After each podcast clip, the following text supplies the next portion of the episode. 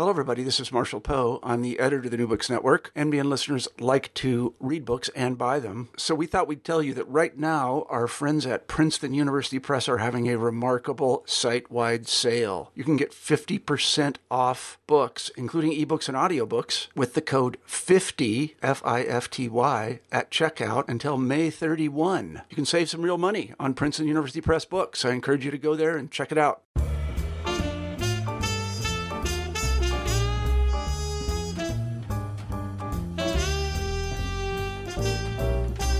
Hello, my name is Kristen Turner, and this is New Books in Music.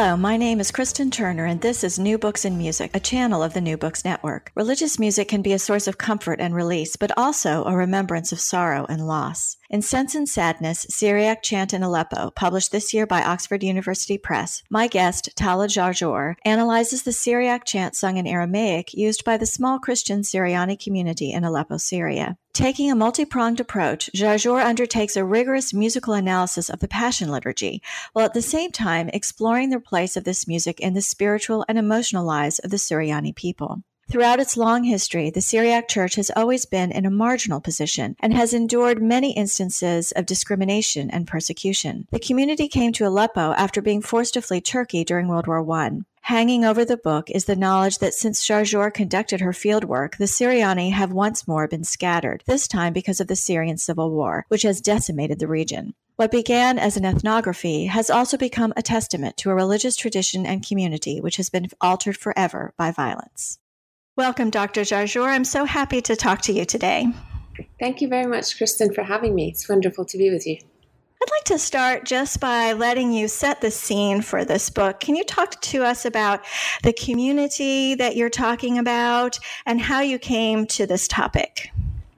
Sure. Um, so the community is a, uh, in fact, a very small community who, um, who at the time of um, of my my doing research, um, among them were were for the most part living in Aleppo, um, the Syrian city in the north of Syria, which is uh, across the borders from Turkey. Um, the community didn't live in Aleppo all their history. They uh, used to live, uh, in fact, uh, right across the borders in a town called Urfa uh, when they lived in it, and, and it's in Turkey. Um, it's um, it's an old um, it's an old establishment um, and it's uh, it has a very interesting history because it's on the same site as what was once known as uh, Edessa um, which uh, was a, a famous uh, center for early Christian learning. So um, a dialect of Aramaic was um, invented um, apparently in the surrounding of Edessa not very long uh, before uh, the Christian era began and so and it became a, a, very literary dialect. And so the early Christians who lived in that area used that dialect. Um, and the church continued to use um, the, the early texts and, and build on them and create new texts uh, for, um, for, throughout its history. And so the chant or the, the, the liturgy of this church is entirely sung in Aramaic. So the community I study are the community of Christians who lived in um, Urfa, who carry the tradition, the early Christian tradition of Edessa, and who brought it with them uh, when they had to migrate, in fact, migrate slash flee um, in the aftermath of uh, World War One when they all had to pack up and leave. And so they they uh, were uprooted um, uh, with very little warning, and they uh, walked across the borders and they settled. They just lived in in basically in refugee camps in the surrounding of Aleppo for a while, and then they gradually built up the area they were living on, and it became a neighborhood. So it's now known as the Syriani neighborhood, or the neighborhood of the Syriani people. And Syriani comes from the um, from the language, the the Syriac. Um, so they they have this uh, very um, interesting musical tradition, which is an oral tradition. So even though the texts in Syriac, uh, in some cases, date back all the way to the early um, uh, writers in Syriac. Saint Ephrem the Syrian, for instance, still have hymns and and uh, poetry and various pieces that are sung in the church today.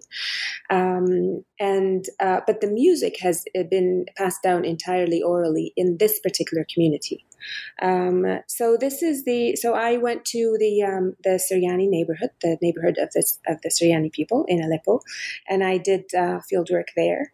Um, unfortunately, because of the war and because of all the, the dangers and the destruction and, and um, the terrible state of affairs in Aleppo over the last few years, many members of this community had to leave. Um, so, whilst I talk about this community in the book as one big um, entity, um, it no longer is the same, um, and that change has happened in a very short period of time. So this is um, this is this is basically the, the general scene. This is where the, the community comes from. They were relatively settled um, throughout what's uh, throughout the, the, the three quarters of the 20th century and the first few years of the 21st. And now many of them are um, had to scatter around the world. But the church is still there. Um, the neighborhood is still more or less there. The community isn't intact.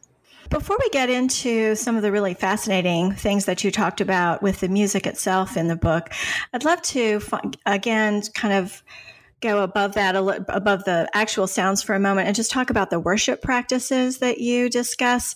I'm sure that most of our listeners would be most familiar with, say, a Catholic um, worship service. Can you talk about how the Syriac worship practices are different um, than maybe what people might have in mind for um, a typical Catholic service?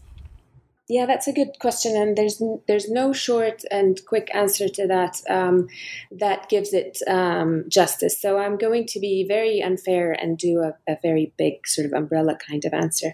Um, but before I do that, I should say that um, um, there's this Syriac uh, or the the churches uh, which are in the plural today that use Syriac as a as a language of worship are many, and they um, um, they belong to many denominations, to many Christian denominations today. So there are Syriac Catholic churches, and um, there are various sort of uh, throughout the history of, of, the church and and because of many um, uh, issues related to all sorts of um, theological and and, uh, and, power related kinds of disputes that have led to various um, schisms in the church. The Syriac speaking church also uh, was split up uh, among various uh, denominational umbrellas.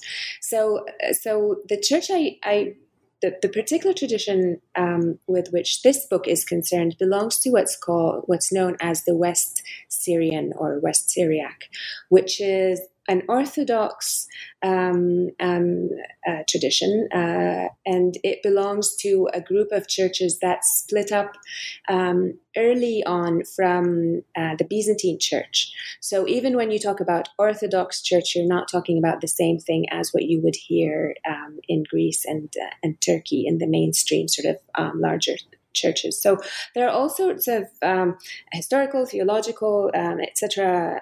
Uh, differences there. But to answer your question with something that actually relates to how I decided to to approach this tradition as a as a story to be told through um, its music um, is a very interesting um, thing I noticed, and, and I wasn't the only one, but to me it was very striking to actually see in the liturgical practice, since you asked about that. Um, this church has many services that include um, reenactments of biblical stories. Uh, so you probably know in the Catholic Church, for instance, about the washing of the feet um, right? So, so there would be a service that actually includes an enactment of a certain kind of washing of a of the feet of twelve people, done by a senior cleric. So the the Syrian Orthodox Church um, has this. Not all churches practice it, but most of them do. Uh, but in the same way, it has other kinds of uh, uh, in, stories that come out of the Bible and make it into worship as small enactments, as small, like little dramas, if you will. Um, they're not always happy dramas, but some of, but they're all very, very symbolic. And in many cases, they are enacted to poems, um, and those poems can have dialogues, and those dialogues can have biblical characters arguing amongst each other. It can have women with some really strong opinions. It can have, you know, it, it, it, it dramatizes the story, which, which is very interesting. And then when it, when this sort of poetic drama is is staged in the in the service it becomes even more it, it comes to life even more and so this is very much kept in the church. Not all the churches keep all the enactments, but most of them keep most, at least the important ones. So this is something that I found was unique about um, this particular church, and the way the people um, get it, be, be, become engaged, um, especially in a place like the Suryani neighborhood, where um, and this is one other feature about this community is that the community and the church are all part of one whole. It's a it's a you know with a with a W a, a holistic way of, of living together, of being together, of worshiping together, very much like they did back in Turkey in a small town in the past. Um, much of that was maintained even in an urban um, uh, context in Aleppo. So the people who are enacting these um, these um, dramaturgical, uh, if if one wills, um, on on the worship um, stage, quote unquote, are the same people who are in the church and they're members of the same community. So the interaction between the liturgy and the lived um, that everyday life is is incredibly close and strong. And and for that reason has has has dimensions that sort of bleed into the spiritual experience as well. Um, so this is a slightly long-winded way to answer your question but i wanted to answer it in a way that contextualizes it in this particular place well, I think that's really important because that is something that you talk about throughout the book that you can't just talk about this one church, St. George, or this one practice without talking about a much larger um, context. And in fact, you describe in the beginning of the book, you said that um, you were interested in studying, and I'm just going to quote you here the emotional economy of aesthetics informed by religious belief. And I thought um, that was a really succinct way of describing kind of the goal of the whole book. And I, I can you talk a little bit about how that goal sort of shaped the work and um, you know how you approached uh, the writing and, of this book and the and the topic itself what i'm what i eventually called the economy of, of emotion and aesthetics was something i noticed was going on and I um, and I think about um, now as more broadly um, in in more bro- in in broader terms in terms of how we you know humans kind of understand music and how we process it. Um, but the reason I I I, I use those terms is was because in fact I noticed that there's a there's a very close connection between how people felt um, thought and practiced this music. Um, you couldn't possibly separate one from the others. And when you do, you get into sort of uh, prescriptive, um, uh, textual kinds of things that they would only say to, to me because I asked about them. You know, uh, like when I ask about a specific interval, uh, then I get a I get an answer that's connected to that. But but usually the answer relates the interval to other things people are doing or or a song or a melody or a or a or even a whole rite sometimes so um, so I noticed that there's an intricate connection between um, the way people feel this music, the way they practice it, and how they listen to it and critique it and, and think about it. Um, so I came up with this with this connection between emotion and aesthetics, uh, which I sort of tried to introduce at the beginning of the book. But but to be honest, it's something I only arrived to very late in the process because it was a it was a result of my trying to think analytically about well how do emotions and aesthetics actually work together um, in music.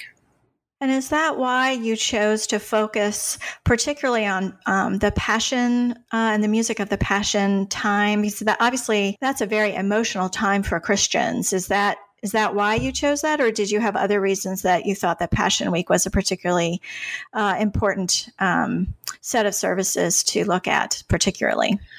Well, the, re- the the timing of my my field work was very much around um, around Great Lent, so I made sure I was there before um, the, the, the the 40 day fast before Easter began, and spent the whole time that whole t- time of the of the um, ecclesiastical year um, in the church. The Orthodox um, Church generally considers um, Easter to be uh, the major the most important time um, of its uh, of its liturgical calendar, which is actually very interesting because now in the West most people would focus on Christmas.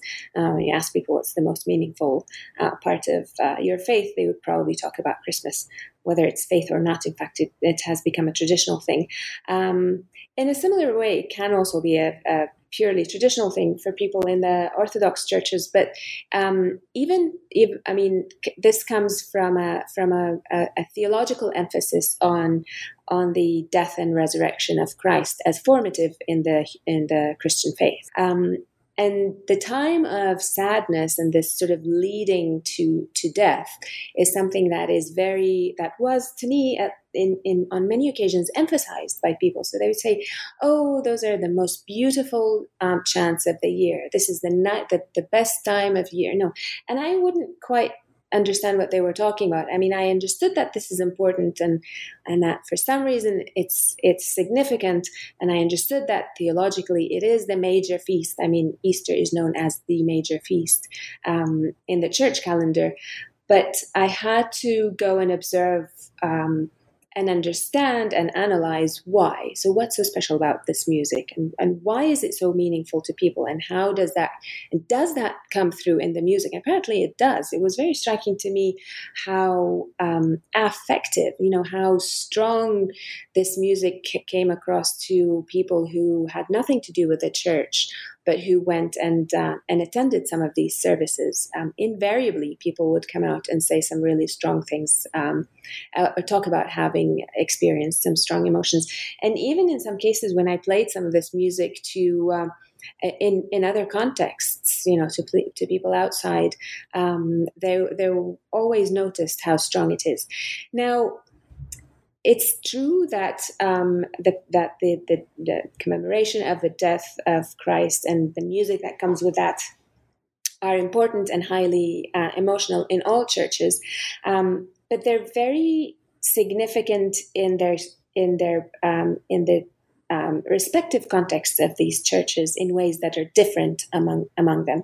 And this is one thing that um, oh, ethnomusicologists are supposed to be looking at because just like anthropologists study how context is, um, how a specific thing that people that all people may do in all places has contextual um, specificity or significance, and that is what becomes interesting to them and worth studying. It's the same thing for us ethnomusicologists. We need to understand why is this important here, and what's uh, what what is it about this particular context that makes it significant in its own set of, of circumstances and uh, and meaning forming um, uh, uh processes. And so, to me, that that informed, in fact, the economy of emotion aesthetics that I eventually um, used as a way of, of explaining this. Um, uh, this significance.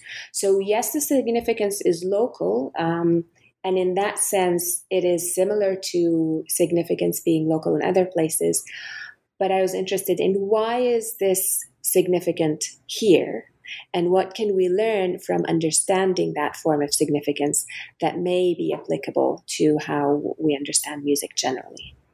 Um, do you think one reason that um, the music of of the passion was so powerful for them. And um, you know they described as the most beautiful and the most emotional is because of the history of the group itself. I was you know you talked at the beginning of this interview about how the Suryani that these people you're studying had to flee their homes in Turkey and come to Aleppo in World War One. But I think even before that, this was a group that was under threat. Do, can you talk a little bit about, you know, what is it like to study a group that has such a history of dislocation behind them? That's a really good question because um, the suffering that this church is known to have endured um, throughout its long history. I mean, it was it was uh, frequently marginalized. It was never really associated with uh, with empire. Um, it was at the fringes of empires. It was, um, um I mean, outrightly persecuted in some cases. Um, uh, theologically, it was considered um, just not even Christian very early on. And so it, it never was privileged um, uh, in any sense. And, and in fact, and I'm not the only one who says this, uh, many historians of the, of the Syriac church would say it's, it's something of a miracle of history that, that this church has survived. Um, so the, the set of circumstances in which people live uh, certainly affects the way they practice and create um, their, their um, cultural acumen and, and then how they pass it on. And in this case, I think it's um, it's extremely likely that sadness was uh, was passed down uh, through generations in part because of these circumstances. But it's also important to remember that sadness and its significance in music is not unique to this church or to this musical tradition. I mean, it's part of the general aesthetics of the region, and um, uh, some uh, studies have observed it in Quranic um, recitation. Uh, there are even studies about uh, ancient texts where um, uh, laments and weeping are important to um, are, are an important part of the part of the textual tradition. So it's really difficult to say what comes first. But I think it's a it's a combination of things. But from my observation as someone who's working in the you know in the present time, I have observed how the you know how the emotional significance of this music works for people, and some of them have shared even the fact that when they're they're crying for Christ, they're weeping for the dead Christ. They're also weeping for their for their dead people. Some people have said they weep for their parents or they remember their past grandparents. Some people said they even remember their, their saints and martyrs, and many said that there are that when they sing these particular melodies that are associated with Urfa, they mourn the loss of that place. So I think there are layers upon layers of significance, and certainly mourning is a recurring theme. It definitely informed how I approached it in the sense that I decided to focus on sadness, the emotion of sadness in particular.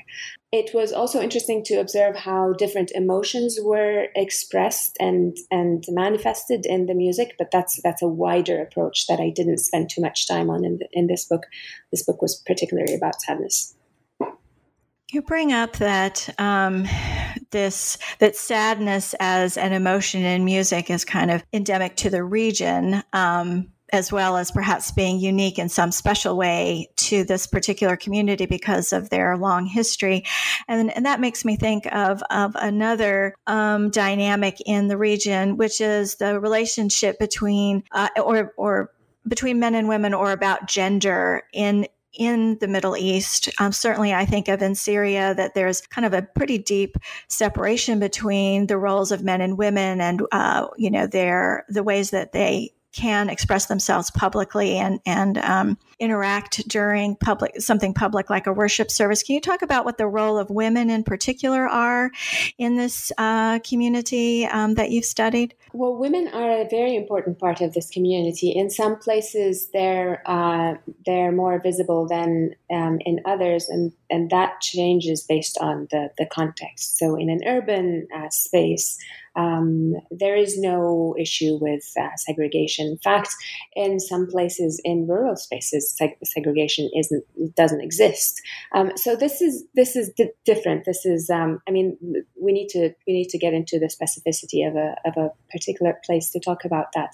Uh, but generally, historically, women have had a very important role in this church. In fact, I mentioned Saint Ephrem, this very early uh, church doctor who um, who is uh, known to have established the first uh, women's choir in the church um, a girls' choir, uh, and he gave them an important role in t- in singing uh, pieces that are um, didactic, so that the teaching of the church was often sung through female voices.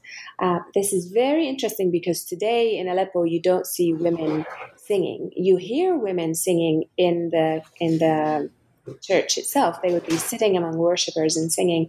You also hear them singing in the choir. Um, very often, the choir uh, is led by a woman uh, who's a member of the church, but you rarely see them up front with the deacons, which is what um, uh, Ephrem the Syrian is is known to have have instituted in the church. So this is something that that history has taken away from women in the church it has also taken away from them the ability to be high ranking um, among the deacons. Uh, so that's uh, that that's actually the subject of one chapter where one particular woman in Aleppo, who's a very highly respected um, teacher.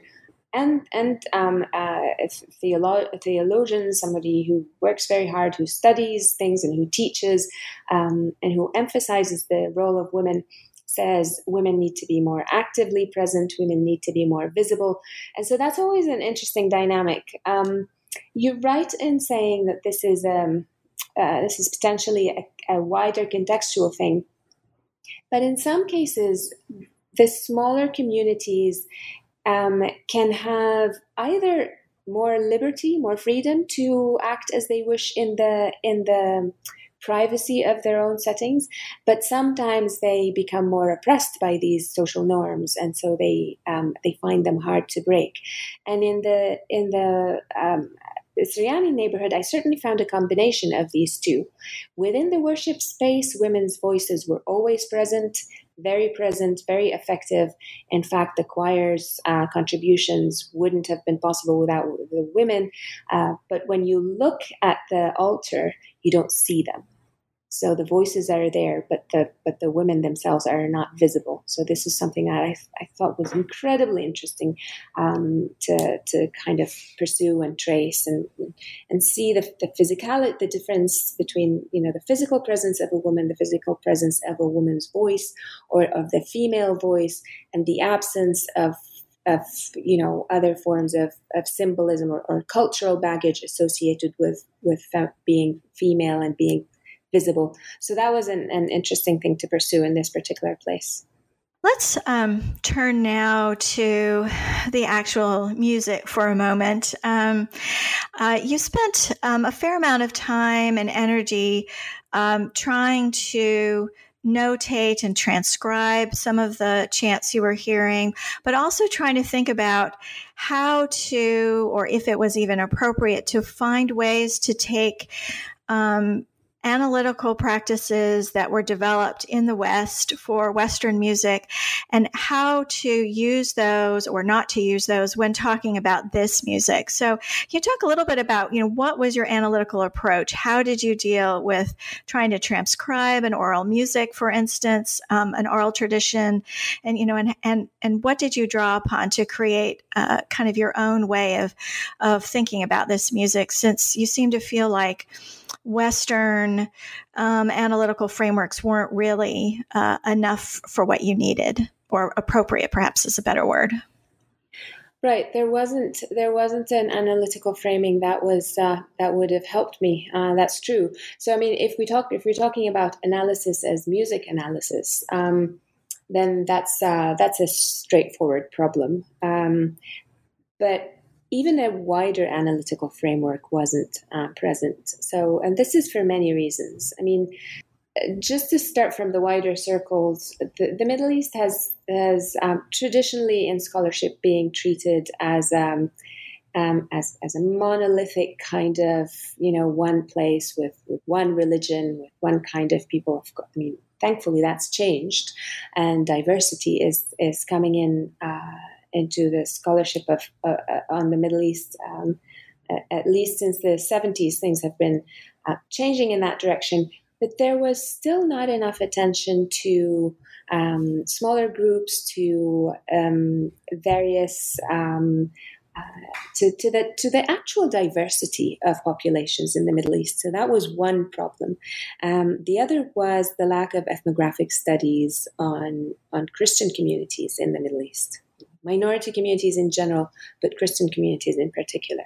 Um, and then you can um, uh, look at that uh, in in conjunction with the fact that Middle Eastern music is very different from Western music in terms of its um, scales, intervals, modes, whatever. You know, it's it it has to be thought about in very different um, analytical terms, theoretical analytical terms, and so, for instance, when when you look at transcriptions of Middle Eastern music, um, there are intervals that that don't translate on the page easily to a Western um, uh, musical eye uh, because there are intervals that are, we can imagine them between the white keys and the black keys or between the two uh, um, adjacent white keys on the piano. So, where do you fit these on the score? So, there are symbols for these, but then, even then, the the writing the, the, the notation systems we have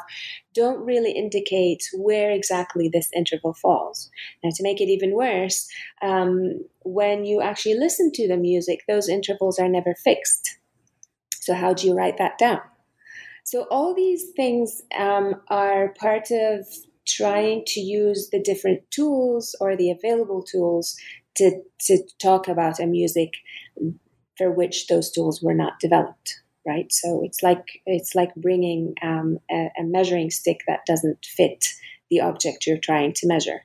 Um, so how do you do that? This was one of the one of the main issues. I, I did eventually use transcriptions um, both for my own benefit because as someone who came into learning about music through written music, I needed that tool to see things on the page, which which again speaks to my own biases, perhaps, or to, to, to my own things I had to kind of struggle with and, and work around. Um, but it also uh, so I used this tool, but it wasn't a goal um, in its own right. So my transcriptions, I try to say very clearly, are are tentative, are are, are, are, symbolic, are indicative, are not finite, and have many problems. In fact, in my opinion, transcription has more problems than it solves, uh, and and mine uh, are definitely included in that. Um, so they're not to be taken as authoritative. They're not to be taken as finite. And I even um, uh, published them as handwritten transcriptions because that's just what they are. They're sketches, they're drafts, uh, they're very, very, very imperfect tools. Um, and just like everything else we've used in Western music to try and study other musics from around the world, we had to develop things differently. In some cases, um, the notation systems were possible to change slightly to adjust in order to to reflect some of the characteristics of the music at hand. In some places, it wasn't possible at all. So, in my case, I used them in a very limited way to make a very specific point um, that has to do with analyzing the musical system um, or whatever might be uh, thought of as a system. Um, but also to show um, their own limitations and to use them as a tool to show the limitations of existing tools. And so, in the wider perspective of things, I think we need to look at all these other things emotion, aesthetics, social setting, you know, the meaningfulness um, behind this in order to understand how really people think analytically about the music. Well, I have one very specific question. I just have to ask it because uh, it just, I'm so curious about this. You were describing the Maundy Thursday service and, and said that they at some point played Chopin's funeral march, and I I was just so curious of how Chopin could show up in this really important uh, service in Passion Week. So you know, and I think it's the only time you mention any kind of Western music being part of their service. So how did Chopin make a, a, an appearance in in the Maundy Thursday service? Do you know where that came from? I think this was uh, in the uh, in the uh, this was the Friday because it was the only recording I included that had the brass band. I mean, oh, excuse just, me. It's just a brass band piece, right? It's a piece that that sounds very that's easy to play on brass instruments uh, for you know with um, for musicians. I mean, for, for very amateur uh, musicians who um, who do this band as part of their um, a part of their general sort of activities as uh, as boy or girl scouts, um, and they uh, and the and this music is played outside the church. I mean, it's heard from inside the church, and and and I mentioned um, this particular piece because it's heard in one of the recordings. Um, but the repertoire of the of the brass band ensemble. Uh, includes many uh, pieces from around the world. Um, some of them classical, some of them are very modern. They sometimes compose their own. They play pop pieces. I mean, it depends on the occasion, and, they do processionals. They do marches. You know, they uh, they probably have some of the standard international repertoire. Well, that does bring up, of course, that this is a living, uh, breathing community, not something that is set in stone for all time. And in fact, you do talk a bit about uh, some people in the community were trying to make some innovations in the musical and worship practices, and uh, which you know some were were sometimes a bit controversial. Can you talk a little bit about that aspect of this? As um, you know, you're not just studying a tradition that has uh, remained perhaps relatively unchanged for a long period, but also something that is constantly uh, changing and developing over time. Right. Yes, absolutely. That's a very important point because it is a living tradition, as as you said, and it's part of people's everyday lives. So, whereas they love the fact that that they can, you know, they they say with pride that our music dates back to the early um, history of our church. In fact, some people take that to literally mean that they are still singing the very melodies that Saint Ephrem taught um, those girls. I mean, who knows? Um, but this is the, the there's there's great pride in that um, but at the same time it's combined with the fact that people take this church as their today their church their identity now. Their they want their children to be engaged. They want it to be interesting. They want it to be um, sophisticated and up to date and and to be part of the part of you know to be relevant to today's life. So that's a that's a that's a tension. Um, it's not only between the what seem to be conflicting ideas of you know preservation or, or, or, conservatism and development and evolution but also between people who might espouse these you know these extremes or every every possible shade between them. Um, so yes the choirs are, are, are one of the places where this is most um, strikingly uh, manifested at least in the in the neighborhood. Um, one general movement is to hire professional uh, musicians to conduct the choir. Uh, but when the professional musicians make changes to the music that um, that are such that members of the community can't recognize it, so when a when a when a single melody becomes a, a four-piece um, harmonized kind of uh, foreign type of sound, they they might reject it altogether. But at the same time, you want people who would like the music to be developed, right? So how do we do that? So that's that's always that's an ongoing thing. And extreme changes, extreme sudden changes have um, have elicited extreme reactions, and so this was always this is a, this is part of the ongoing history of, of this church. At the time I was there, they had um, uh, a conductor, a professional musician conducting the choir. Um, she was using multiple voices, but she kept the melodies intact. So she used a lot of uh, sort of imitation, canons, small intervals like thirds and fifths, and not too much polyphony, but just simple things going, you know, weaving into uh, into the ends or out of middles of phrases and then coming back to the end.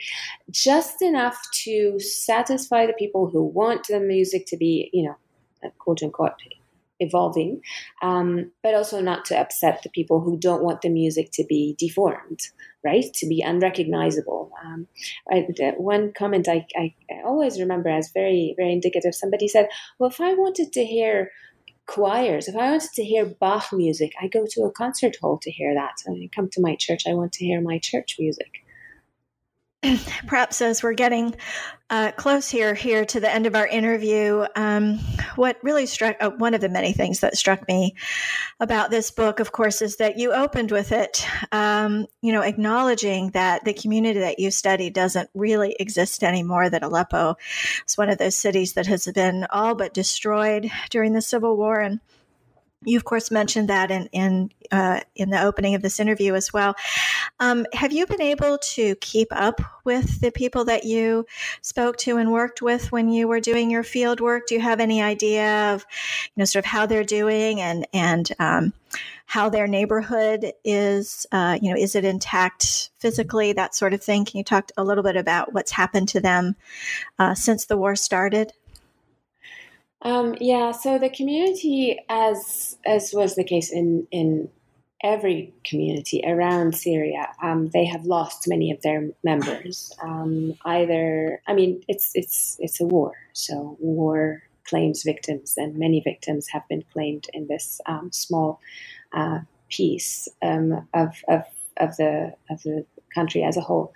Um, but what has actually destroyed the community more. I mean, uh, destroyed. I say it in the sense that I mean it's th- it's there. I shouldn't be. Um, shouldn't be too negative about its current state because people are still living there. People are are insist on on continuing to exist. I mean, those are important words for them, and those are important notions. Um, but they would tell you that uh, many people are gone the community community is certainly not what it was um, eight years ago. So in that sense, it's not the same. It's it, it, and it probably will never be the same because no, not everyone will go back.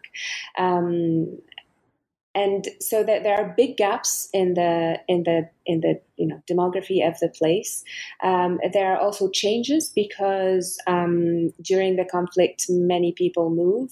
Uh, be, because of various forms of destruction in many places. So um, the, this small neighborhood is no longer mostly one color. It's got people from other communities who eventually came and lived there. Um, so demographically, it, it, looks very different. Um, the church um, is much smaller in terms of the number of its people. So many people are gone. The the youth, the young um, generation, I'm told, has practically disappeared. Um, people who just needed to go elsewhere to try and build new lives. Um, so you might have small children or young families, and you might have older people, but everybody in between um, left, went elsewhere. So I am in touch with some people. Some of them are still there, some of them are elsewhere. Most of the people I know who have left have um, had to leave as refugees. Um, so, um, I mean, whereas they remember their grandparents having come to Aleppo as refugees and having had to build um, communal life together uh, from nothing, um, now they're finding themselves having to do the same only as individuals in various places of the world. So, musically, I think that's um, that's going to have a huge impact um, because it's true when they travel, they travel with their music. They take their own chants with them. They probably go and find a, a Syriac church um, to join. But because they will be joining churches with various sort of um, backgrounds, their their music will be mixed with these backgrounds, and so that is in, in danger of not being the same anymore. So it's very interesting to also observe what's happening to that. And and I am in touch with people as much as I can. It's it's become easier after many of them have left, um, but it's a, it's it's very different. It's a very very different state. So do you see? excuse me. Do you see this book? Uh, certainly, I'm sure you didn't start out this way, but do you see it now as maybe in some sense memorializing a practice that may not survive in this form for very much longer, um, given the challenges this community um, is facing right now? Well, that's a very good question. Actually, I um, I realized in the process, and in fact, some of them have told me this. They they kept saying you need to. I mean, this book is going to be important because because it it it witnessed it was a witness to a time that won't be going back. I mean, we all knew that the church's presence as a whole is deteriorating in the Middle East gradually, but no one um, ever was able to to foresee this kind, you know, this amount of destruction in this short period of time.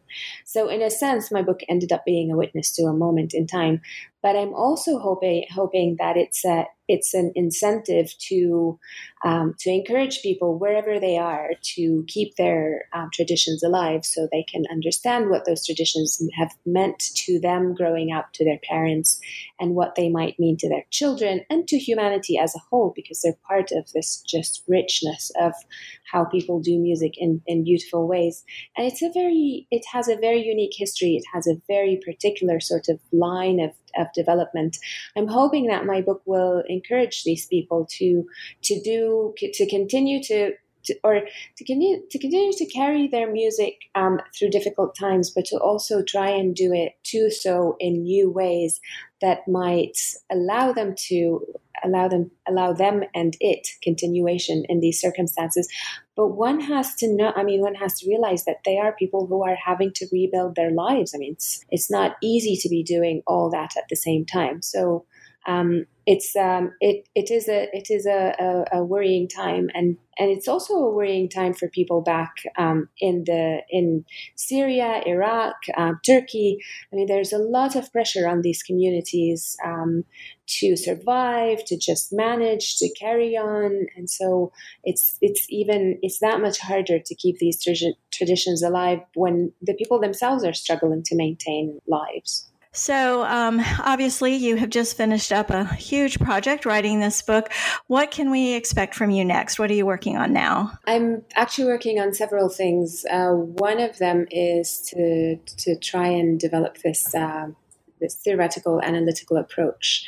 Um, in a, in a wider sense, and that includes, but is also concurrently going with uh, with with trying to expand my word my work sorry into other religious communities in Syria because when I was in Aleppo I also did some field work among uh, Muslim in Muslim circles especially Sufi circles. So that's also a very interesting and very important uh, musical tradition uh, or set of musical traditions that were um, lively and thriving and just in, with incredible historical significance in uh, in Aleppo, um, and their members are now equally dissipated around the world. Um, entire neighborhoods have been destroyed, and so on. So, so I'm trying to revive some of my old uh, fieldwork and to to put it in in juxtaposition with with current fieldwork uh, to see if something. Um, to, to, to, take an interreligious look at, um, at religious music in Syria.